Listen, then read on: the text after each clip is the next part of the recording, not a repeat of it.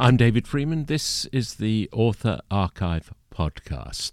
Today I'm in conversation with Nina Simone. This isn't about a particular book, but there are so many books about the remarkable Nina. And I had the joy of introducing Nina Simone at her last Albert Hall concert, which was on the 14th of December 1998. I was in charge of the programs of Jazz FM, the radio station in London at the time, so I was asked if I would like to interview Nina. Now, grown men have been reduced to tears at the thought of going to interview her one to one, but I wanted to meet her, and so I went to a hotel in London just prior to the gig. She walks in. She is not, as I remarked at the time, she was not a little bird of a woman. She was a significant presence in the room. But anyway, I sort of started with the easy questions and I said, okay, here we are. You're in London. Why are you here? Because my agent booked me at Royal Albert Hall and I have to do a banquet tonight for a charity. Your legendary performances in London are to smaller groups of people mm in the Albert I Hall. did the Royal Albert Hall about 12 years ago. Do you find that your intimate music grabs that number of people? Do you have to work harder to. No, I work easier the more people there are. How does that work? Because they give me back energy. You've got one of the most loyal fan bases. You yes, know. I have millions. Are, are, these people that have been with you right from the start, from yeah. the various early albums? Yeah, since I was 22. Is that when you started this? Playing in nightclubs. Because before that, you were doing, you were studying classical. classical. Yeah. Was that a, was that a major love? Is that for you the finest music? That is the finest music because it's mathematical, and my first love was Bach. I studied 22 years to become the world's first black pianist, and it didn't happen because I was rejected at Curtis Institute of Music in Philadelphia because I was black. Bach is probably, as you say, the most mathematical you are, I think you probably might agree that you've got these huge numbers of very loyal fans because of the emotional input of your music, the emotions you Not express. Not just that, it's also the technique. Sure, but were you were you able to express the emotion when you were playing Bach as you do? Yeah, through? because I improvised on him. A few years after that, it became very fashionable. Do you, uh-huh. do, do you wish that you've been able to do that as well? Yes. I haven't gotten over it yet. You haven't got over it yet? Mm-mm. I'm bigger than the institution of. I went to Juilliard too and studied with Carl Friedberg. But I haven't gotten over the rejection of Curtis Institute because I was good enough to get the scholarship and was rejected because not only racism, but sexism too. I was a young woman and they didn't want me in that institution. Now I'm bigger than Curtis. I, I hadn't thought that your sex would count against you as oh well as your color. Man, you are a man. You know that there's sexism as well as racism. I do, but I would have liked to think that the world of music is above that. Uh, well, it isn't. The world is run by men. Unfortunately, women should be running it. They know more what to do than, uh, uh, than, than men. Yeah, you say that but there are men in power who you are famously loved by, and it seems that. I wish I could meet them. Ah, you did, Nelson Mandela. Mm-hmm. You now uh, you seem to have enormous reservoirs of respect and affection for him. Yes, I do. Now, I think he's the greatest living saint on the wo- in the world. What makes you say that? Because of what I told you before. His calm, his diplomacy, his ability to run a government, a whole country, that was for, for, for 27 years in a prison uh, that was half as big as this room.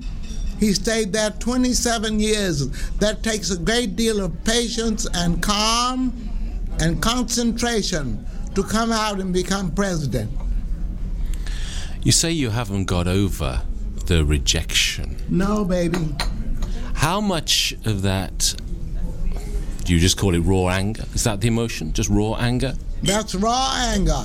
So, does that raw anger, can you allow that to come out through your music? It doesn't come out these days too much except with the protest songs because all of Europe loves my protest songs. Yeah. Isn't it good? Isn't it a sign of respect for you that they love your protest songs? Yes, it is. And I'm glad about it. Which of those songs is closest to your heart now? Uh, young, gifted, and black. Time to listen to the great Nina Simone singing Young, Gifted, and Black, available on Spotify. This is a conversation I had with this uh, amazing woman in December 1998, just before a big concert. It was her last big concert at the Albert Hall. It was to promote the concert that she was talking to me, and I played the conversation on Jazz FM. It didn't really need any promotion because it was a sellout.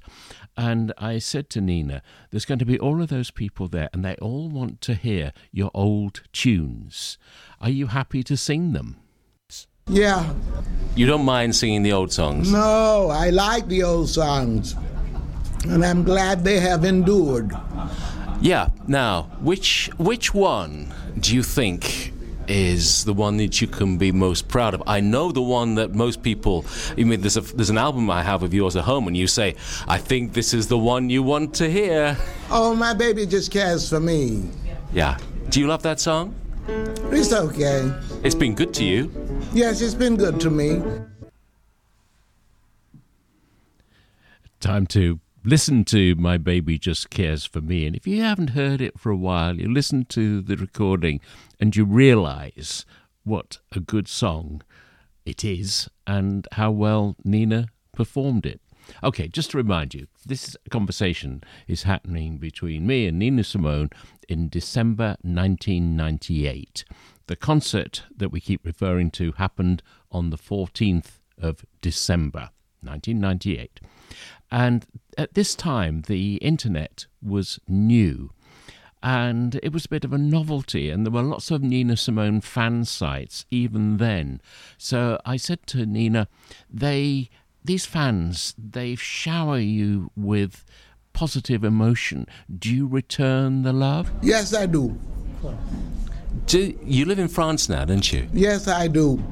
Do the fans find you? What sort of life do you lead there? Is it a very private life? It's extremely private. I don't like the house at all. You don't like the house? No. So what are you going to do?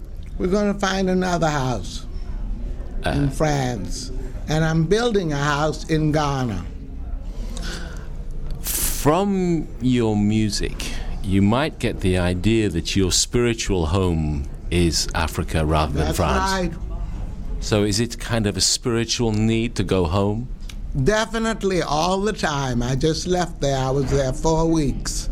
Do you come away kind of charged up, feeling better about the world after you've been home in Africa? No, not better about the world, but better about Africa. Everybody in Ghana is loud. They're not like the English people. nor the Americans, they don't want you to be quiet. Everybody screams. And everybody has servants. do you feel happy in a land where everybody screams and shouts? Yes, because I feel at home. Do I can be myself. Is that what you do too? Uh, uh, of course. So how do you how do you live happily in France? I mean, where they don't I scream. don't. I don't live happily in France. That's why we're changing homes. But there must have been something there that you liked. Oh, yes, I have a beautiful garden, So big. and uh, it's huge, and I enjoy it more than I do the house because the people are very unfriendly and very closed. We don't have any. I have one friend there who's a criminal lawyer, Other than that, we don't have anybody but Clifton, me, and my bodyguard that we stay together. So the folks don't drop by. No, just the criminal lawyer. It might be useful one day. You never know. It's, She's already been useful. I she. Shall I tell him why? Don't know. By now, I was beginning to feel quite confident. I felt she was warming towards me. I felt that we probably had a long term relationship going. So I began to get a little bolder with my questions. I put it to her that she'd achieved a lot of ambitions. She'd endured for a long time in what is obviously a tough business. So I asked her, Has the business been tough on you? Good Lord, yes. Woo! It's been impossible. It's, it's just, it's just God Himself that has made me endure all this. Have you not enjoyed it at all? Yes, I enjoy being on stage. Is that the best bit? Is that what is that what makes it all worthwhile? At this moment in time, yes, but I want my own man. You want your own man? That's right. Are you advertising? Been married twice, Yeah. but uh, I'm not married now, and I want my own man. Tell me, what sort of man would this be? Powerful. Powerful. Um, would he do as you told him to? No, he would advise me, and he would be at my side all the time, and he would have to accept me as a, a as a woman and as a star. Now, if he would enjoy, uh, accept you as a woman and a loving wife, presumably, Yeah. and a star, how important has it been for you? If it's a tough business, how important is it for you to be and to have been a star? Do you enjoy that?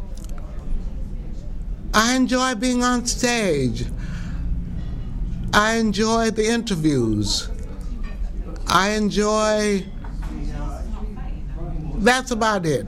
That's about it. what about the playing the piano? Do you, I mean, Well, not. yes, I enjoy playing the piano. Do you sit and play just for you to enjoy? No, I don't play the piano at all at home. so when you've got a big concert coming up, like next week, do you do you kind of get into shape like an athlete? Do you train? Yes, I swim every day. but do you practice the piano as well? I do not practice. I don't have to. You can I just was go- born playing. Do you think that that talent then was given to you, and you would have been able to play whatever? Yeah, the God, the God gave me that talent. I played by ear When when I was five. when you get up um, with these thousands of people, what kind of show will you give them? I'll give them the protest songs and the songs that they like, and uh, there are many of them, uh, and many fans. I will give them My Baby Just Cares for Me, The Other Woman, uh, The Black Freighter. Um, What's your favorite love song? uh, my favorite love song is. What's my favorite love song? You must have a favorite love song. The other woman. The Other no, Woman. that's mine. That's That's mine. yours. So, well, A woman, to uh, like- uh, my favorite love song is Sugar, in My Bowl. Yeah, that's Sugar her favorite. What what ambitions do you have left? Almost everything that you could have set out to have done, you seem to have achieved. Any lasting ambition? I want to go to Red China and Japan Nina Simone. again. I hope you and do. Back to South Africa. I hope you have a wonderful concert. Thank you. And off I went into uh, the London afternoon, packing up my tape recorder. Everything back in those days was recorded on portable tape machines, and I thought that was it.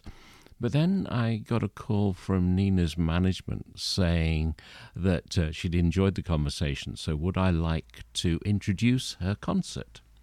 and uh, of course I jumped at the chance. I mean, to introduce Nina Simone on stage at the Albert Hall, that was quite something. So I turned up on the appointed day, and uh, Nina wasn't there. but her daughter Lisa, who performed under the name Simone, was. She opened the show and she put on a very good show. Nina arrived and she came in a wheelchair, which I wasn't convinced she actually needed. And she was grumpy. And um, I pushed her into this is, I think, this is how I recall it. I pushed her wheelchair into her dressing room and she was all sort of snappy and blah, blah, blah. and I said, What's the problem, Nina? And she said, Children. And I said, How many children have you got? Just one. And I said, Well, she's just done um, a really good show. And she did a killer version of My Way. See what I mean? she said. I assumed that she wasn't a fan of the song My Way. Um, and then she said, How are you going to introduce me? And I said, I'm going to tell them you're a star. I'm not a star, I'm a living legend. And she was right. She was, at that time, a living legend. She went onto stage with no rehearsal, and she was in a bad mood, but she went on stage and smiled and produced a killer concert. And there was a huge standing ovation at the end. And uh, I remember that day with a great deal of pleasure, the day I introduced Nina Simone on stage at the Albert Hall. I'm David Freeman. This is the Author Archive podcast.